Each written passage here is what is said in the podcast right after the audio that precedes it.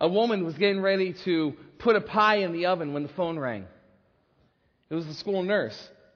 Her son had come down with a high fever, and the nurse wanted, wanted to know if the, if the mom would, could come to school and pick him up. The mother calculated how long it would take to drive to the school and back, then calculated how long it was going to take for this pie to bake, and she concluded that she can do it. So, popping the pie in the oven, she left for school. When she arrived, her son's fever was a little worse than she anticipated, and the nurse urged her to take him to the doctor. And seeing her son's face, his face flushed, his body trembling, his, his dripping with perspiration, it worried her. And so she drove as fast as she could to the clinic. She was worried, worried even more as she's outside waiting for the doctor to come out of the examination room to tell her what's wrong with her son. Finally, the doctor comes out, walks over to her, and hands her a piece of paper. Get your son to bed, he told her, handing her the prescription. And said, Get this filled and start him on it immediately. By the time she got home and, and had her son in bed, she headed out again to the, to the shopping mall to fill up the prescription. And not only was she afraid at this point, but she was frazzled. She was frantic. And she had forgotten about her pie. At the mall, she found the pharmacy and got the prescription filled and rushed back to her car, which was locked. Yes, there were her keys in the ignition, locked inside the car. She ran back in the mall, found a phone, called home, and finally, when her son finally answered, she blurted out, I locked my keys in the car. Her son, barely able to speak, in a hoarse voice, he whispered, Get a coat, wire coat hanger, Mom. You can get in with that. Phone went dead. She began searching the mall for a wire coat hanger, which turns out is not too easy to do. There were wooden hangers, they were plastic hangers, but no one carries wire coat hangers anymore. So after, after searching and searching, she finally found a store that was a little behind the times, and they had wire coat hangers there. Hurrying out of the mall, she, she allowed herself to smile with relief. And as she was about to step off the curb, she halted. She stared at the wire coat hanger, said, I don't know what to do with this. Then she remembered the pie in the oven. And after the frustrations of the past hour, she it, everything collapsed on her and she began to cry. Then she prayed. Dear Lord, my boy is sick and he needs this medicine, and my pie is in the oven and the keys are in the car. Lord, I don't know what to do with this coat hanger. Dear Lord, send someone who knows what to do. And I really need that person right now, Lord. Amen. She was wiping her eyes when a beat up older car pulled up to the curb and stopped right in front of her. A young man, 20 ish looking, in a t shirt and ragged jeans, got out. The first thing she noticed about him was his stringy long hair and this beard that completely hid his face south of his nose. He was coming her way. When he drew near, she stepped right in front of him and, and held out this wire coat hanger. said, Young man, she said, Do you know how to get into a locked car with one of these? Gaped at her for a minute. Then he plucked the wire, the wire coat hanger out of her hand. Where's the car? As they started to the car, this woman was amazed. She said she had never seen anything like it. It was simply amazing how easily he got inside her car. A quick look at the door and the window, a couple of twists of the coat hanger, and bam, just like that, the door was open. When she saw the door open, she threw her arms around, around this, this man and said, Oh, thank you, thank you. The Lord sent you. You are such a good boy. You must be a Christian. He stepped back and said, No, ma'am, I'm not a Christian. And I'm not a good boy. I just got out of prison yesterday. She jumped at him and hugged him even more fiercely this time. She said, Bless God, she said. He sent me a professional. As you can see from this story, we all play our part. Now imagine this. Imagine you're putting together a thousand piece puzzle. we're putting it together. To, we're putting this puzzle together together. And in turn, we put each, we put each piece of the puzzle into place. We take turns doing it. And slowly, the beauty of the picture begins to take shape. And as we continue building this puzzle together, we talk about what it would be like if we were a part of the scene that's before us. And as the final pieces were put into place, we are suddenly confronted with the fact that our picture is incomplete. There are four pieces missing. How do you feel about all our work together knowing that it will forever be incomplete? Now imagine instead of missing pieces, the puzzle's alive. As the final pieces are being put into place, they change shape and refuse to be joined together with the adjoining pieces. Or worse yet, we watch as pieces of the puzzle we have put together suddenly separate and pieces leave the table. How do you feel knowing that the beauty of this image that we're so carefully putting together will never be finished? Knowing that the pieces won't cooperate with each other. I wonder if that's sometimes how God feels when he looks at his church. He fits people together. He, he fits them together only to find that there are some of us missing or individuals which he has purposed to, to be joined together refuse to be connected or deliberately separate from each other. I, I don't know about you, but I know there's times I've felt like that in looking at a church. You know, God's desire is that we be joined together to fulfill the purpose of this world, in this world. And as a local body of believers, we have been uniquely designed by God to reach out to the community for Christ. Today we're continuing our sermon series called Connect. Last week we talked about mothers. Next week we're going to be talking about friends. But this week we're going to be talking about the church and how we together should connect. But first, what is church? You know, the word church from, comes from the Greek word ekklesia, which literally means a calling out. It is a meeting of people who have been called out or summoned together. In the New Testament, ecclesia refers to the congregation of God's people who have been called out or separated from the world into his kingdom. The church is made up of those God has joined together into the body of Christ. And the word church can refer to either a local assembly of believers or the universal church as a whole. And for today, for, for what we're going to be talking about here, I'm going to use the word church as the local church, specifically here at Griffith First Christian Church. But let me be quick to point out two things.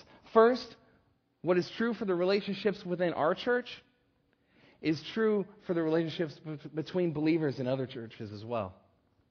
And also, what's true with, of relationships within our church is also true about relationships that we should have with people from other churches. So, what should our relationships within the church be? Well, let's discover God's plan for relationships within the church by using the acronym CHURCH. C H U R C H. The first thing we, we need to look at for our relationships within the church is the first C Christ like. Relationships within the church should be Christ like. If you pull out your bulletin, there's a handy dandy little acronym right there, so go ahead and fill it out right in there. And if you want to at this time, um, if you have a Bible, I'm going to be looking at a whole bunch of different verses. But the main verse, the main chapter we're going to be looking at is 1 Corinthians chapter 12. 1 Corinthians chapter 12 will be the main body of what we're going to be looking at. But the first thing for, the, for our relationships within the church is Christ like. Putting it simply, we're individually connected to Christ. And our relationships with each other should be the same as how Christ relates to us. It says in 1 John chapter 1, verses 6 and 7, which is on the board, which is on the screen, or if you want to look it up in your Bible. 1 John chapter 1, verses 6 and 7.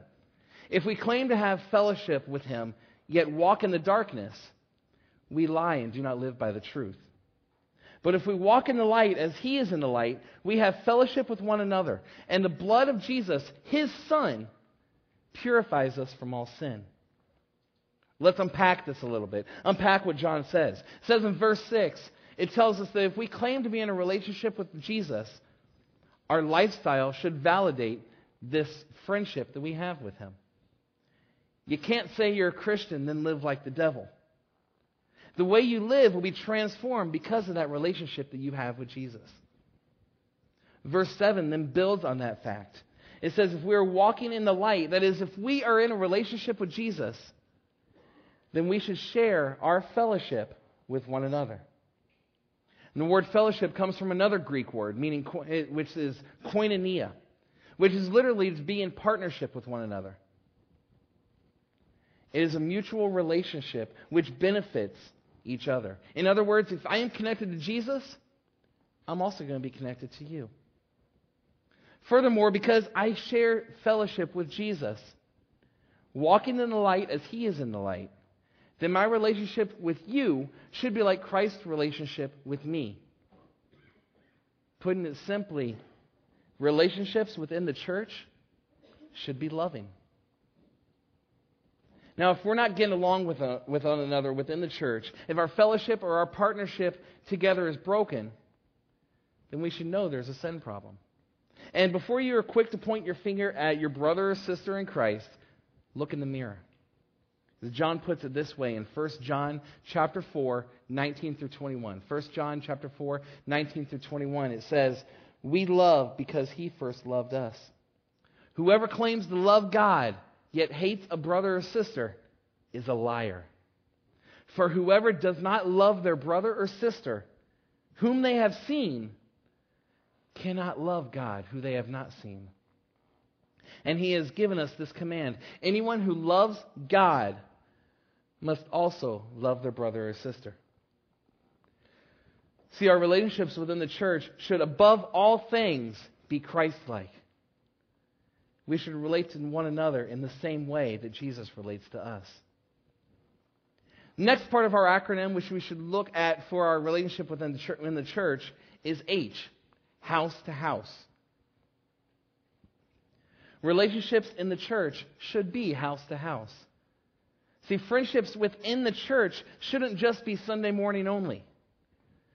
We should interact with each other during the week. It says in Acts chapter 2, verses 42 through 40, 42 and 46. Acts 2, 42 and 46.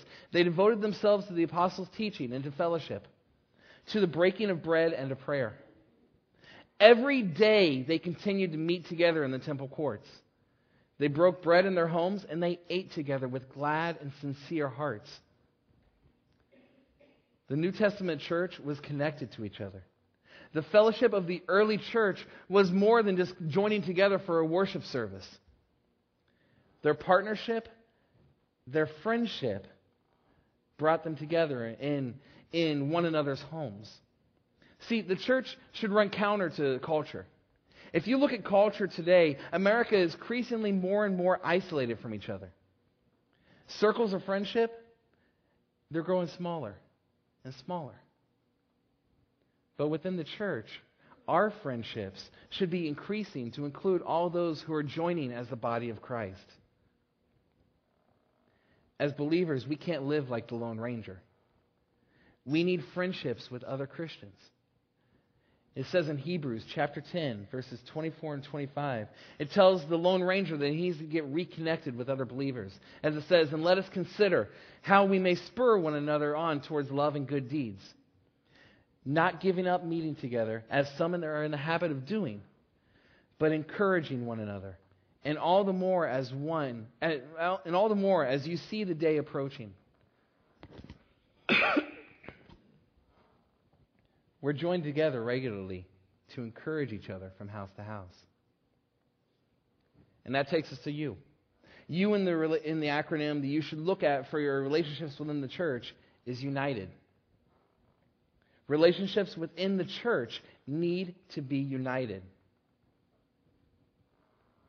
You know, the connection we share with, with one another isn't superficial. Rather, is joined together as one. Let's look at 1 Corinthians chapter 12, verses 12 through 27.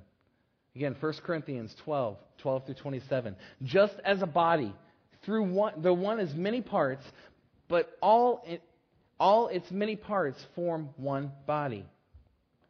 So it is with Christ. For we are all baptized by one Spirit, so as to form one body, whether Jew or Gentiles, slave or free. And we're all given to one Spirit to drink. Even so, the body is not made up of one part, but many.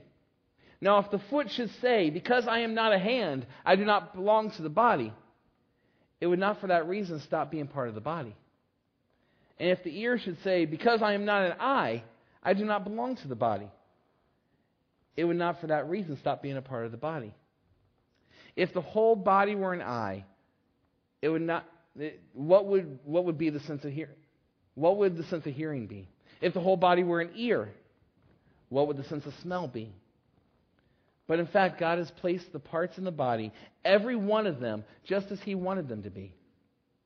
If they were all one part, where would the body be? As it is, there are many parts, but one body. The eye cannot say to the hand, I don't need you. And the head cannot say to the feet, I don't need you. On the contrary, those parts of the body that seem to be weaker are indispensable. And the parts that we think are less honorable, we treat with special honor. And the parts that are unpresentable, we treat with special modesty. While our presentable parts need no special treatment. But God has put the body together, giving greater honor to the parts that lacked it, so that there should be no division in the body, but that its parts should have equal concern for each other. If one part suffers, every part suffers with it. If one part is honored, every part rejoices with it.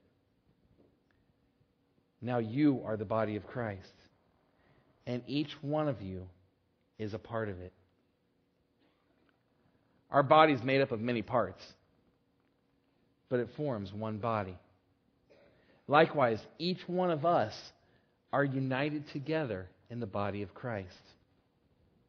How important are our, our relationships into to the body of Christ? When the church is united as one, it draws others to Christ. And that brings us to our next part of the acronym that we should look at for relationships within the church R equals redemptive. See, relationships within the body should be redemptive. Jesus came to redeem lost humanity back to God. Without Jesus' death and resurrection, God and man would be eternally separated. But Jesus has made it possible for God and man to be brought back together.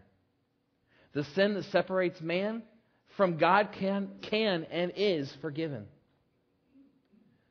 The relationships that we share within the, the church are just one of the ways that God uses to draw the lost to Christ. The unity that we have as believers, the unity that we have with one another, it's a magnet pulling people to Jesus. It says in John chapter 13, verse 35, By this everyone will know that you are disciples if you love one another. John 17, verses 20, verses 20 and 21 says, My prayer is not for them alone, but I pray also for those who will believe in me through their message, that all of them may be one. Father, just as you are in me and I am in you, may they also be in us, so that the world may believe that you have sent me. See, we see Jesus' prayer being answered within the early church as believers related to one another with the love of Christ. People were saved. In Acts 2 46 and 47, it says, Every day they continued to meet together in the temple courts. They broke bread in their homes and they ate together with glad and sincere hearts, praising God and enjoying the favor of all the people.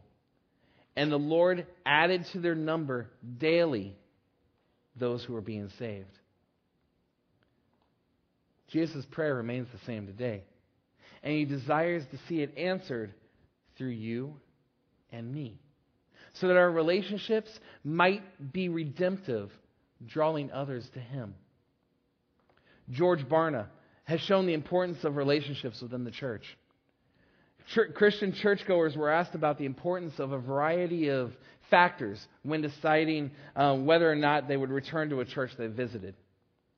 Among the number of factors considered when choosing a church, the importance of the, of the friendliness of the church was assessed. And the results were as follows 53% indicated how much people that how much people cared for each other is a key factor in determining whether or not they return to a church. 45% indicated that the friendliness of the people in the church is the key factor. And 12% indicated that the number of friends they have attending the church is a key factor in deciding whether or not they're going to stay. We need to show the world how much we care by reaching out to them. Be that warm smile. Be that helping hand. Be that friendly gesture that, that shows the redemptive nature of God. To put it simply, visitors, people, all they want is a place that's caring. And if the church doesn't meet that need, then they're simply going to look elsewhere to find it. Will our relationships be redemptive, drawing people to Christ? And that leads directly into the next part of this acronym that we should be looking at for our relationships with Christ. C is compassionate. Relationships within the church should be compassionate. We're not, we're not supposed to live in our little world ignoring those around us. I mean, look at, look at Christianity. We have our own Christian coffee shops. We have our own Christian colleges. We have our own Christian music. We have our own, we have everything we need all wrapped in this little bubble. But we're one body, united in Christ, and we need to identify and respond to the needs of others. Look again at what Paul said about our being joined together in the body of Christ. When you look back at 1 Corinthians chapter 12 verse 26. Says if one part suffers, every part suffers with it. If one part is honored, every part rejoices with it. The love of Christ within us compels us to reach out to those in need. Our hearts should be moved the, by the suffering of others. No one should have to bear their pain alone. The church needs to be compassionate for its own. We need to hurt we need to hurt for each other. We need to care about each other so deep that we literally hurt for each other. And to me, no one embodies compassion more than Big Dave did. He would literally ache and hurt about, about people and their needs. Sean told me that every every time Dave talked to him about either Shannon's condition or when Sean and Shannon's house was being overrun by termites, every time Dave talked to him about that, tears would flow from his eyes. If he knew a need, he's right there to help out. And that's exactly what we need to do. Says in Galatians chapter 6, verse 2 Carry each other's burdens, and in this way you will fulfill the law of Christ. Jesus summed up that law with the second greatest commandment love your neighbor as yourself. And in the same way, we cannot ignore pain, the same way we can't ignore pain in our physical body, we shouldn't be able to ignore the pain of others as well. Our love for our brothers and sisters in Christ will move us to share their burden. But compassionate relation, relationships are not just about feeling each other's pain and sorrow. Compassion moves us to action. And that's exactly what H in the acronym is. H is helpful. Relationships within the church should be helpful. The early church put their love and compassion for one another to work. They shared whatever they had with those in need. It says in Acts 2 44 and 45, all the believers were together, and they had everything in common. Selling their possessions and goods, they gave to anyone as he had need. John makes it very plain. If we ignore our brothers and sisters who are in need and we have, to, and we have the means to help them, then God's love's not within us. We cannot just give lip service to reaching out to the others. Our lives back up what we say about loving God as we freely share with those in need. Compassion moves our hearts to help the one in need. So, Christ like, house to house, unity, redemptive, compassionate, and helpful. These are the characteristics that should set our relationships apart from those in the world. As believers, we are part of the body of Christ. We are more than friends. We are family. We're children of God. The love of Christ unites our hearts as brothers and sisters. Anything less than that is just being a part of a social club. We're a part of a family. God, we're, we're a part of the church, those called out from the world. Says again in 1 Corinthians chapter 12, this time verse 18. But in fact, God has placed the parts in the body, every one of them, just as He wanted them to be. God's putting together a living puzzle May He knit our lives together and our hearts together so that the beauty of His body will be seen in us. Let's pray. Lord, you are incredible. You are loving. You are helpful. You are kind. You are generous. You are everything that we could ask for, Lord. And we love you so much. Lord, Help our relationships to be as you would have them be. Help them to emulate you.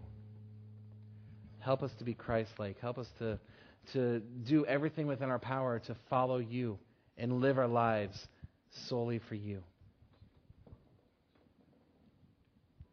Lord, be with us. Continue to guide us in everything we do.